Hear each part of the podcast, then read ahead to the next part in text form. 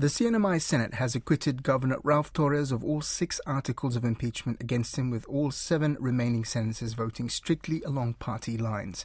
The proceedings on Wednesday marked the end of an unprecedented impeachment trial at the Senate that was conducted without prosecutors from the House of Representatives and with the Senate rejecting the entire House impeachment record. With me is our CNMI correspondent, Mark Rabago. Kia ora and welcome back on Pacific Waves. Mark, tell us more about the outcome of this impeachment trial.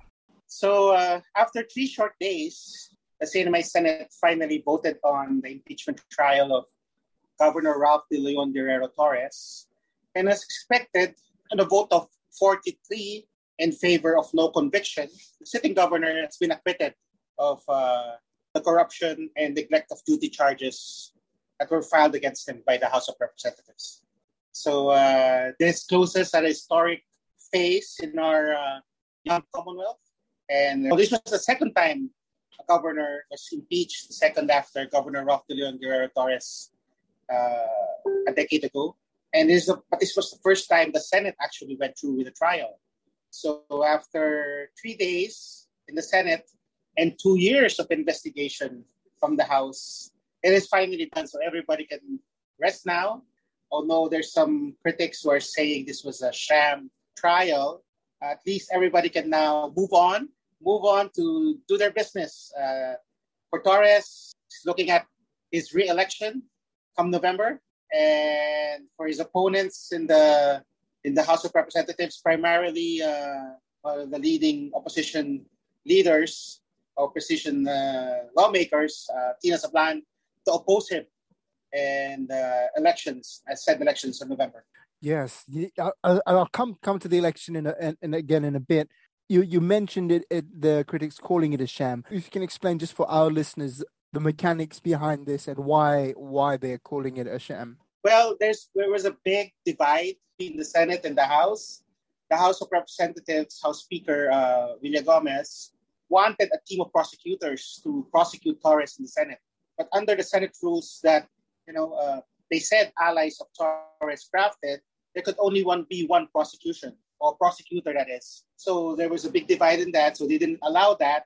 The House, whoever they picked, didn't want to be the prosecutor. So there was no prosecution. Uh, have you ever seen a trial that there was no prosecution? This was it. So what happened was uh, the team of lawyers of Torres just presented their case. This is why Torres should be convicted, yada, yada, yada. There was no cross examination. There wasn't even any witnesses. Torres wasn't even asked to go into the chamber and explain himself, so nothing of that matter happened. Second, all, almost 8,000 pages of uh, testimonies, recordings, basically evidence against Torres were not admitted. The Senate said they were not in the proper form. Some pages were not paginated, or all the pages were not paginated and they didn't confirm, conform, I mean, with the Senate rules. So they were just not admitted. There was no evidence against Torres that was shown to the uh, judges, which are the senators. So there was no basis of, uh, aside from the presentation of Torres as lawyers, to, to judge Torres on. So those two uh, already question, already big question in the, the proceedings, the trial. Also, aside from that, even before the trial started in the Senate, two of uh, Torres' allies actually recused themselves. One, because Vinny, Senator Vinny Vincent Sablan is his running mate in the elections come November. And the second one, Senator Justo Quitugua, is actually related to his grandmother. So they had conflicts of interests. And the run-up to the to the trial, the three minority senators actually also introduced themselves.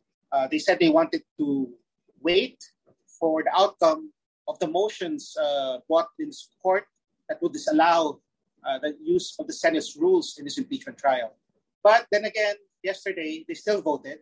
Senators Paul Manglona, Teresita Santos, and uh, Edith DeLeon Guerrero voted yes to impeachment.